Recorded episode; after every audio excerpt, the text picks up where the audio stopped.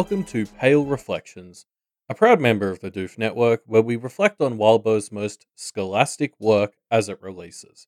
I'm Elliot Diebold, and it felt really wrong to be doing that part of the intro. I don't like it. These are not the words that I should be saying. They felt wrong in my mouth.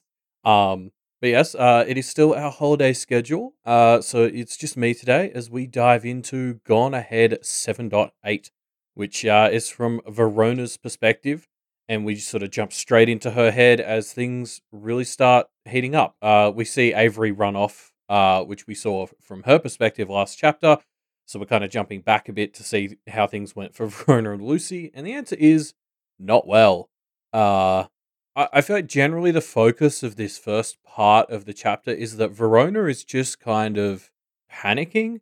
Um, this is an action sequence, and in general, that's not really her thing. But like, you know, she's the one with the gainsaying on the line. She's the one who's meant to have the plan to stop the brownies. She's she's the one being targeted by the brownies. Uh, she really needs to step up, but the, the pressure is on, uh, and she's uh, yeah, just kind of freaking out.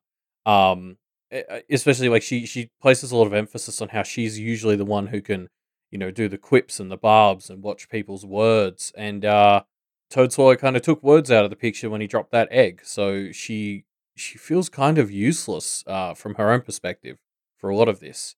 Uh, so yeah, the the fight breaks out. Uh, John is a fucking beast.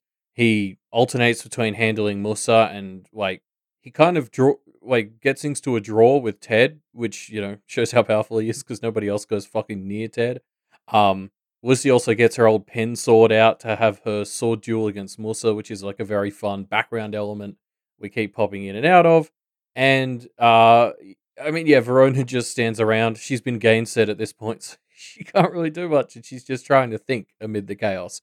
Uh, she feels extremely impotent, uh, and it's it's really getting to her. Um, but yeah, so Avery comes back, and we we see things again from Verona's point of view as Lucy kicks her into the ruins. Uh, I felt a bit bad for laughing, but it's kind of funny how Verona's like, "Why does Avery look so upset?" Uh, I mean, poor Avery. um, but yeah, then you know Avery goes into the ruins, and we all get a big dose of uh, Avery emotions as as that happens.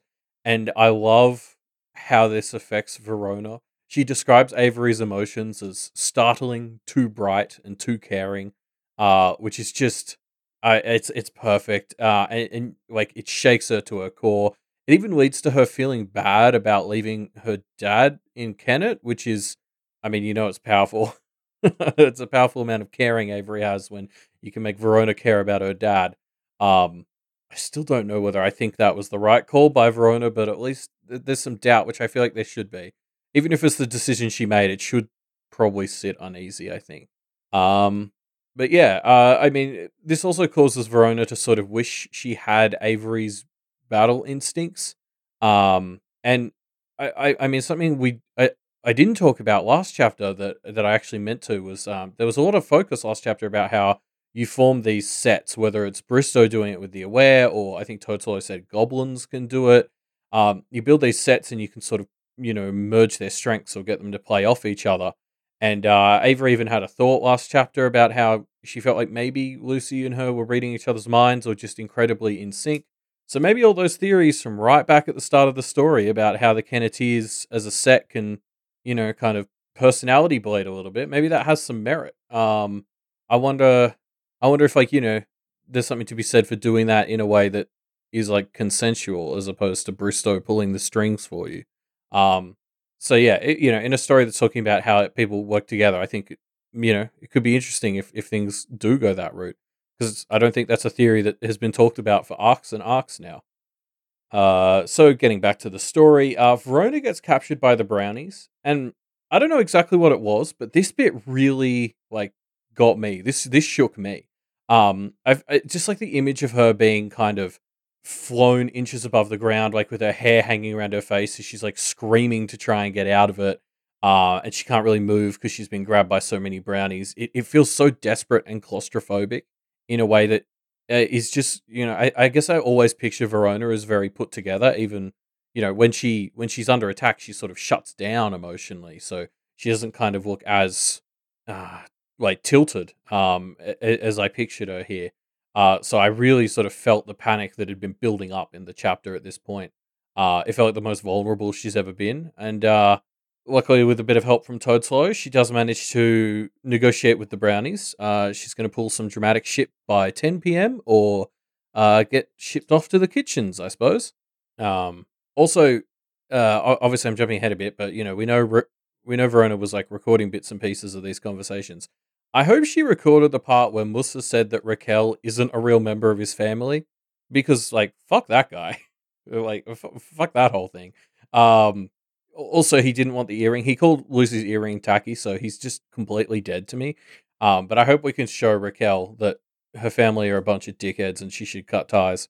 Um, so yeah, uh, Bristow and the gang are taking everyone uh, back to be imprisoned. Uh, and Ted carries Verona, and we get kind of his perspective on things. He, he finally sort of opens up to us a bit. Uh, basically, he, his thinking is kind of he fought this giant kaiju thingamabob. Uh, and he thinks, you know, there'll, there'll be another one at some point. I mean, we saw that with Mr. Barcode 6000, whatever person a couple of arcs ago. And so you can sort of see between his wanting to prepare the world for the next kaiju thing and having this knowledge that Bristow helped him in previous lives that we got in Kevin's interlude. I, I you could start to see why Ted is where he is. Like I can see why he's letting himself be trapped with this because he I mean, he basically says it here. He's like, Bristow isn't perfect, but he's what we need. And I mean, I, guess we talked about this when Nicolette came in, but like that is sort of the best argument you can make for someone like Bristow. I wouldn't necessarily say it's a good one, but I can see why Ted is there and thinks that way. Uh, I can't wait to see where we go with that. Uh, but anyway, we we we sort of jump ahead a bit, and Lucy and Ronnie are locked up uh, alongside America, who makes her triumphant return. Uh, and they've been locked up by Estrella, uh, the Winter Fae practitioner, Hadley, the eldest of the uh, Gore-strewn siblings, and Talia also shows up for a bit. Um, and they just have this very fun dynamic. I think because Lucy and Verona and America are, are like tied up and gagged, there's room for these other three to sort of play off each other, and they're very sort of fun. Estrella is our serious, you know, Lucy sub. Hadley is is our chaotic goblin esque person, and then Talia is just this little. I mean, Talia's mom just sucks, and we just get reminders of this. Uh, it's pretty fun. Estrella is just Estrella just seems so inconvenienced by her duties here. Like she has better shit to do. Is very much the vibe she gives off. It's very fun. Uh, and then yeah, Hadley's just this chaotic force. Uh, I thought it was very fun. Um, the siege argument, uh, yeah, the siege argument in particular with John, I thought was very fun. Uh, so I really, I really enjoyed seeing these other practitioners get to have their moments while the other three were tied up. Um, but the escape, uh, or sorry, the rescue attempt comes uh, as we see one of the Oni knife throwing tricks that uh, one of the Oni boys had. I already forget what their names are, but um, I, I mean, it's really cool. I love this idea of weaponizing the shadows to disrupt diagrams. Like that feels very Oni in this way. It's kind of subverting or sidestepping the rules and expectations around how a barrier works. Um, I, I especially love how Estrella gets really annoyed that he doesn't stop at three knives, which would be the practitioner thing to do, but he's an Oni practitioner, so of course he's gonna uh, subvert that rule. Uh, and and Wildbow even takes a, a line to have Verona shit on like how force fields work in most sci-fi and, and superhero type stuff, which I thought was very funny. Uh, but yes, uh, the knife throwing isn't the only thing uh, that's here to save them. Uh, we also have some fantastic goblins. Uh, I've nicknamed them Bootlick and Gumtoss. Uh, they were instant classics for me, um, especially the, the rant about the gum by Estrella was just a hilarious little beat. Um, and then, you know, the Lucy and Verona figure out what America's doing. They disrupt this like glamoured doll box by just humming out of tune, which is such a hilariously goblin way of dealing with a magical doll box. Uh, and Verona gives herself a cat claw, which is like a fun inversion of the lesson she just learnt from Shelley, uh, where she realizes even though she's gainsaid, she can still, uh, you know, chuck a bit of power into that because it's an easy thing to do. Um, yeah, so the I know the trio get out. Uh, Estrella gives up very quickly, takes a light boob stab, uh, and then just sort of leaves. Uh, I like to comment from To Er Divine on Reddit, who uh, took extra note that like as well as Estrella has all these Winter Fae vibes, like her glamour is all about freezing people. She's you know she comes across as very cold and and calculating and, and it's just kind of wintry. Um, but this way she gives up so quickly uh, to Er Divine points out might be a side effect of everyone in your family over the age of 18 getting killed by witch hunters. Like, I think to Er Divine phrased it as that might instill you with some self preservation uh, instincts, which I think is a really good insight.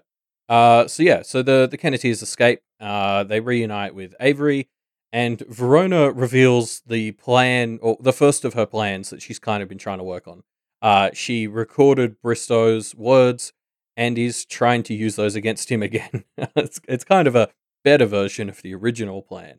Uh, so, yes, her first of these three moves is very close to the deadline, which is very dramatic, and Verona seems weirdly happy about that. Um, she, yeah, puts him on the line. It's a great twist. It sort of brings the whole chapter together in a really fun way and leaves us dying for the next chapter, which I assume will be hopefully like another aware interlude. I, I really want to see how this all goes down from the perspective of like the gathered, you know, Bristow, Alexander, Ray, Durocher, like how are those people doing. Maybe we'll jump in with Ted or something, uh, or Shelley. See how it's going in there. Um, but yeah, uh, Megafire made a great comment on on Discord about how Verona winning with the tech like this is great because we've had all these beats about how Bristow likes to pick up tech, but he doesn't really understand it. Uh, and so Verona used the power of just recording the conversations with the phone, which is like one of the oldest tricks in the book. but uh, well, one of the oldest technology tricks in the book, and, and Bristow didn't see it coming at all.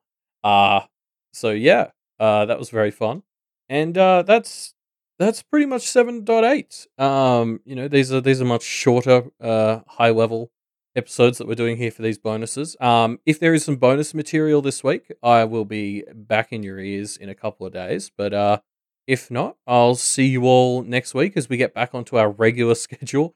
Uh, Ruben will be here, so I don't just feel like I'm bristowing in front of the class and talking nonstop for 15 minutes. Uh, and yeah, so either way, I'll see you all in a bit, and I hope everyone had a good uh, holiday break if you did so, or I hope you had a not too stressful normal week if you didn't. But yeah, uh, so as we've constantly plugged, we're doing a discussion question.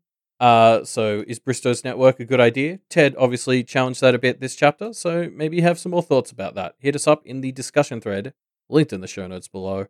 Uh, we're on Twitter. Live reads will be kicking up again next week. Uh, doofmedia.com. That's our website. It's got all our shows there. It's got the 12 article or the 12 days of Doofus articles there, which have, you know, all wrapped up well and truly by now. So check them out if you haven't.